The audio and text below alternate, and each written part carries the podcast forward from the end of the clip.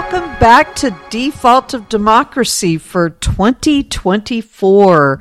It is a presidential election year. We got off to a little slow start this year because of COVID and school and all kinds of things. So we are here uh, at the 1st of February launching our new season of Default of Democracy, talking politics, ageism, uh, on both sides of the coin, and lots of voting and participation discussions. So I'm Nancy Sims. I'm Christion Jameer. And we're going to entertain you with politics. So, to get started, Christion, I wanted to talk about the presidential campaign a little bit. I mean, essentially at this point, Nikki Haley is still in the race. Everybody else has dropped out. So it looks like it's going to be Trump versus Biden. But I read this fascinating statistic recently that 22% of black men are supporting Trump. Let's talk about that. I, I think it's really interesting that you mentioned that, Nancy. I mean, I, I myself, I'm a I'm a black man. Um, I think with the black community, we're just you know very frustrated with the presidency of you know, Joe Biden, what has happened. You know, he promised, you know, the student loan stuff that didn't go through. Roe v. Wade got overturned. Don't even get me started on, um, affirmative action. That was, that was, that was a George Floyd, all this, all these things that's been happening. I know a lot of um, African Americans in the community have been extremely frustrated, especially with the um, the immigration that's been happening know, there's just been a lot of just talk about, you know, border security and just just opportunities in general. And it's just been very frustrating, especially for African Americans, because I feel like African Americans, you know, we lost all our great leaders a long time ago. So it's just been it's been hard for for African Americans to get back on track. And you know, we we you know we had Obama, our shining light, but you know, as of right now, it's just it's just been a lot of just separation and a lot of just just pain especially since like covid and everything that's happened george floyd all these things have been happening. Black lives matter. It just feels like you know the african american the community just you know doesn't really have a voice you know and it's just been difficult. And when we talk about that we do have to pause and remember that we do have the first african american vice president ever um, although she's female. Yeah. So does that, you know, make black male voters feel a little alienated? Does it, you know, how does that affect this interest in Trump? And I mean, historically, the the African American vote has been solidly Democratic. Yeah, and so it sounds like this year, though, Trump is making some inroads. I think it's just like, like I said, it's a lot of frustration built up with within, like the just you know, if you know the Democrats feel like you know we already got the black voters. Like, what do we have to? We don't have to do anything to get the black vote. So it's like you know they do the bare minimum, and I feel like that's starting to change now. A lot of people are like okay, like I might as well vote for Trump because nothing good has happened under Biden. That's I feel like a lot of people are feeling that way, and you know, it's, you know, I understand the frustration. A lot of un you know unheard uh, promises and wishes just went went just through the floor, and it's just un, it's frustrating. And like you said, yeah, we do have a a black vice president, but while I was telling you the black community feels like they don't have a voice. Because do you ever hear anything about Kamala? She's real silent. She's like a ninja in the background. well, it's interesting you say that because even back when you were a student in my classes, we were playing Where's Kamala? Um, but she is more visible this year, I've noticed. Yeah. She's definitely being trotted out more, mostly to talk about the abortion issue, though. Yeah. Not so much on black voter issues. And I know in South Carolina, uh, Biden really made outreach to the black community, but here's the thing while the black community may be leans Democratic voting patterns, turnout is the big issue. Yeah. And so if you don't have enthusiasm for a candidate, getting turnout to the polls is a harder thing to do. So And do you think some of it's age, just like with every other? Because as you and I've joked, nobody yeah. under forty is going to vote for Joe Biden. I mean, so. there is a like you like you mentioned, there is a like a huge, um, you know, just young black population right now. There's a lot of um, African Americans like aging out. A lot of these African Americans, um, even my grandmother, you know, they didn't even have the right to vote. So you know, I feel like a lot of the older African Americans do take the time to go out and vote because, you know, they had to fight for the right. You know, they had to go through all this pain and everything. And I feel like, you know, African Americans are kind of taking it for granted. And, you know, I, you know, me, for example, my grandparents weren't able to vote. So I that's why I personally feel the need to vote in every single election, general, primary, presidential, local elections. I'm going to vote regardless. I feel like my vote counts. I feel like if my vote didn't count, then why did, you know, my my people have to die to get the right to vote? You know, it's a very important thing we had to go through those crazy tests and all this this crazy stuff. And now it's just like we just taking it for granted. And a lot of people just feel like their vote doesn't count and that needs to change. Even still you may vote but your enthusiasm for voting in the presidential race is low yeah. right? That's what i'm sensing from younger americans. yeah is that there's just no I mean, you might go and vote for the DA's yeah. race, but you're not necessarily interested in voting for Biden or Trump either one. I right? Think, honestly, Nancy, we talked about this so many times. It's like I'm a young black man and a lot of people are like, "Okay, I'm a young person. Why am I going to keep voting for the old white guy?" Yeah. And that's really how it is. You know, no dis- discrimination, anything like that. But it's like you don't I I don't see myself in Joe Biden. I don't see, you know, my voice being, you know, heard with Joe Biden or Donald Trump and I just feel like you know it's extremely frustrating. And like I've just heard a lot of just, you know, just crazy things and you know, I I think even people just having like just these negative feelings and you know, brings me back to like 08. I was very young and I feel like Obama was the last just hope for you know the black vote, and you know it made a lot of black people come out and vote, and you know Obama really changed the way that black voters voted. Honestly, right. well, and and Trump getting elected was a little bit of response yeah. to having had a black president for eight years. And then Biden, when he got elected, we were in COVID and we were really terrified of yeah. the direction that Trump was taking the disease and handling COVID as it affected the country. And so I think, you know, again, one could say, did Biden win or did. Trump lose, right? But, but now here we are with these two, we're rehashing a previous election yeah.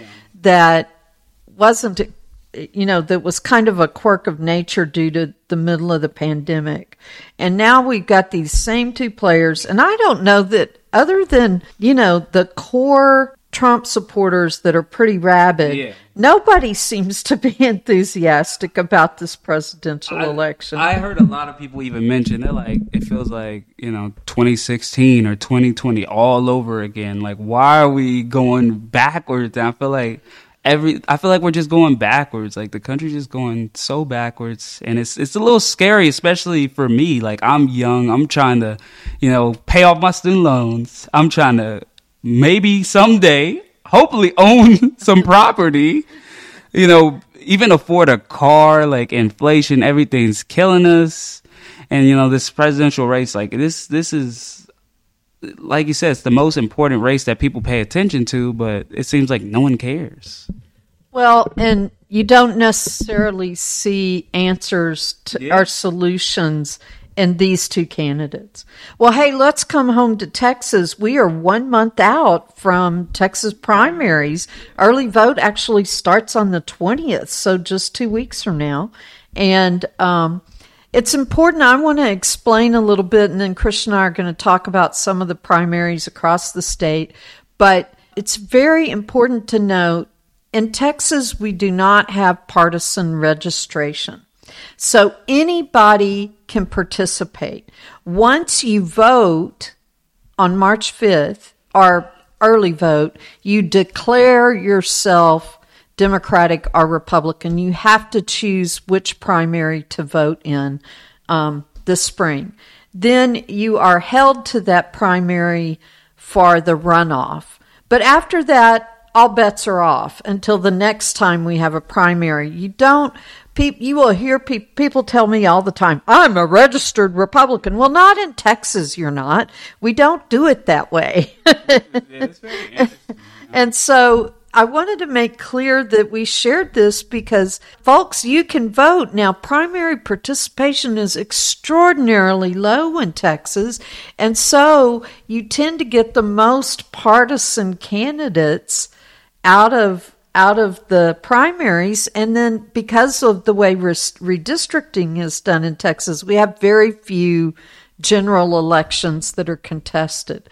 But to bring it on home to Harris County, there's a race that reflects, as, as you all may recall, I'm 64, Christion is 24.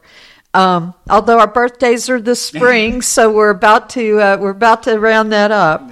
But uh, there's a race in Houston that reflects our ongoing conversation about age and politics, and it's the Congressional District 18 Democratic primary, where we have Sheila Jackson Lee running for reelection, being challenged by Amanda Amanda Edwards, who is a young younger, yeah. I should say younger, brilliant, smart woman who stepped out of the mayor's race so the congresswoman could run for mayor in the hopes that she would either retire or win the mayor's race.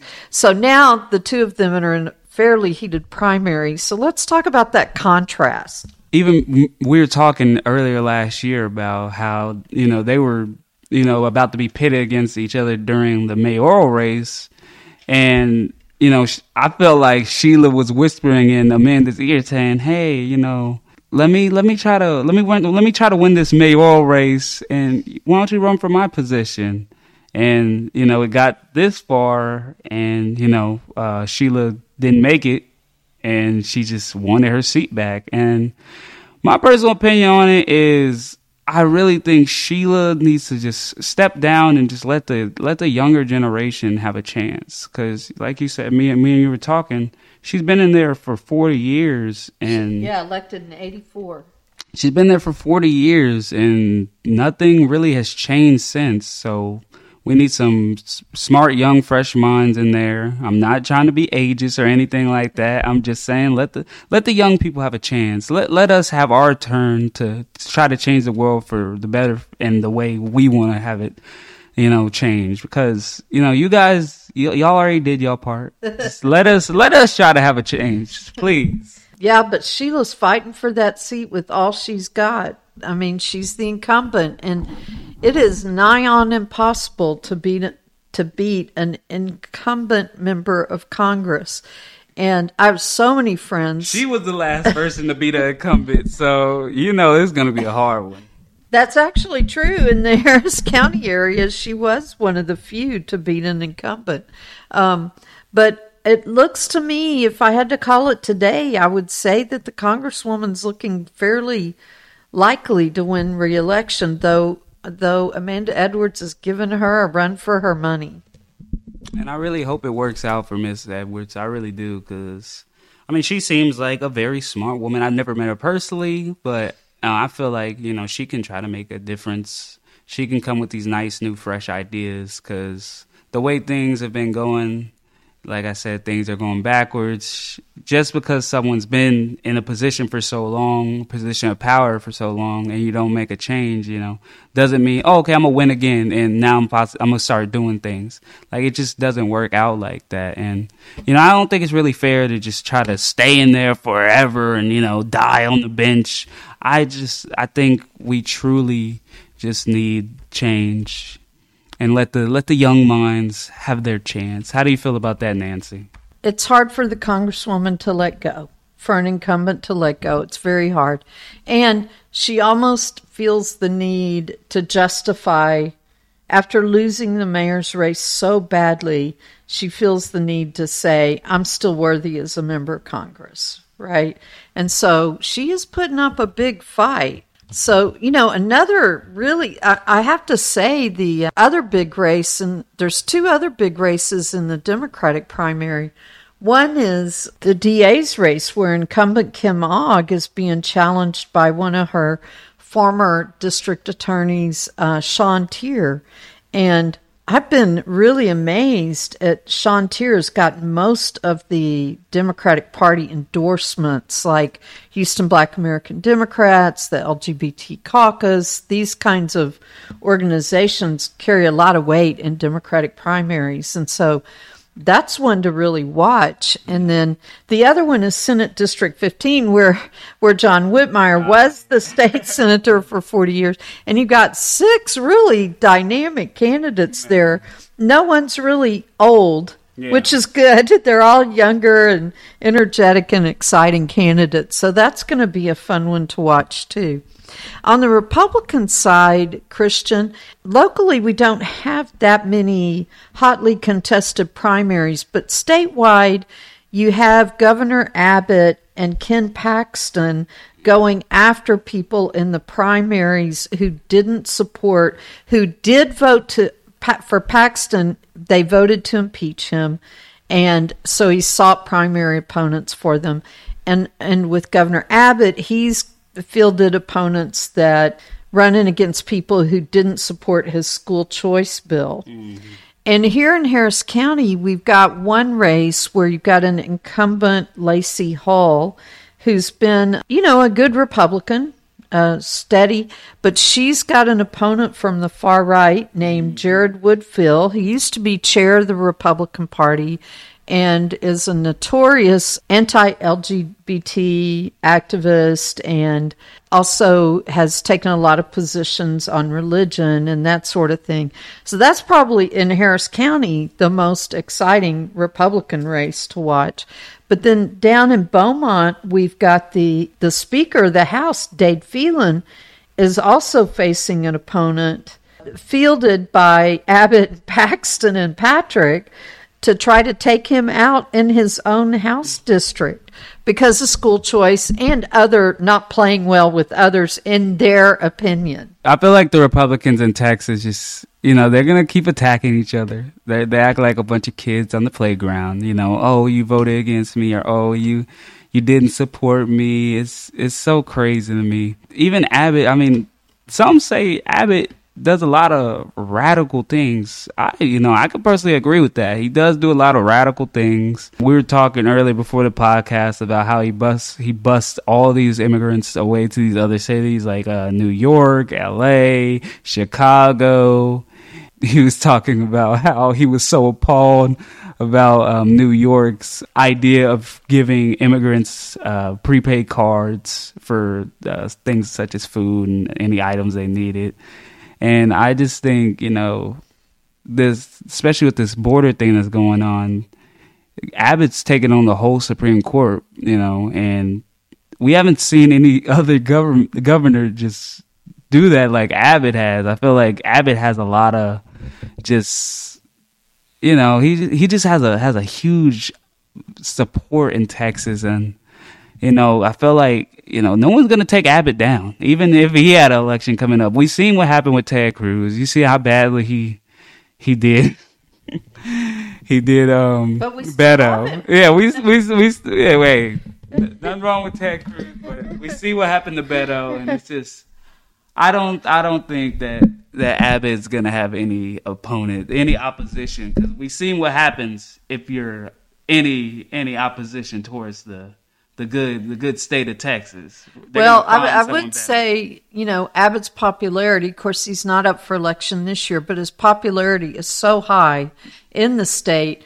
And you know the Supreme Court told him to straighten up, behave on the border, and he thumbed his yeah. nose at them. So right now we're kind of in this um, catch twenty two, but how does that then affect the presidential election? And are you all, as li- our listeners of the podcast, is this border issue going to make you vote? Is it the thing that's going to drive your participation in the system? Because at the end of the day, that's what default of democracy is all about. We don't want you to hate Biden and Trump so much that you refuse to vote. We want you to vote. So, if nothing else, vote on issues, right? So, President Trump killed the compromise yeah. legislation in Congress just last night and today on on a compromise on border reform he killed it because he said, No, I want the chaos. I want the border in disarray because it's going to help me win votes in November. I mean, you heard what he said. He said he wants to start mass deportation if he wins the presidency. So we'll see what that's going to happen, if that will happen. There's just a lot of a lot of crazy things going on. It seems like a lot of these politicians would would rather seek chaos instead of what the people need which is trying to improve the economy, trying to provide better paying jobs, trying to fight back against inflation and, you know, corporate price hiking and, you know, and I even heard recently on the news that they're going to try to Congress is trying to push a bill to stop um, like corporations from purchasing single family homes. Did you hear about that, Nancy? I, I heard a little about that. Yeah, so I, you know, I think there's a lot of good bills that um, Congress is trying to pass. So you know, we got to do things for individuals and not, you know, people's families instead of. So I guess what Christion and I want to sum up this episode with is, if you don't like the people at the top of the mm-hmm. ticket, Decide what issues are most important to you. Is it abortion? Is it inflation? Is it home ownership? Is it the border? What what makes you passionate that you feel you then have to look at these two candidates that you don't like either one of and figure out what is w- more important than their personalities that will drive you to go vote because voting is everything it is yeah, everything. It everything. decides where we go in the future.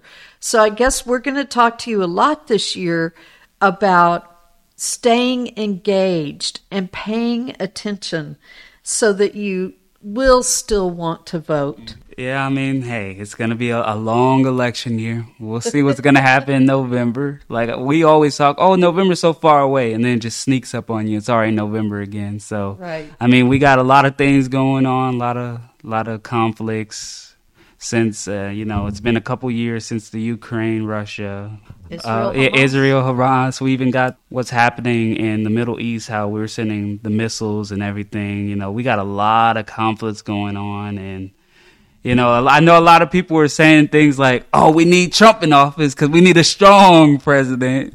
Um, they're like, you know, war wasn't happening when Trump was around, but hey, like I said, things happen. We don't know what's going to happen if Trump wins. We don't know what's going to happen if Biden wins. So we just look look yeah, forward to what's going to happen. We have to remember that Trump is also was pretty good buddies with Putin, yeah. and and that Tucker Carlson was over in Russia this week. So again, let's add foreign policy yeah. to that issue that may drive you to the polls.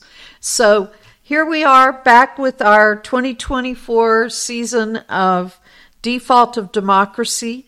And we appreciate you listening as often as always. And we are excited about talking politics for the rest of this presidential election year. Thank you. Thank you so much.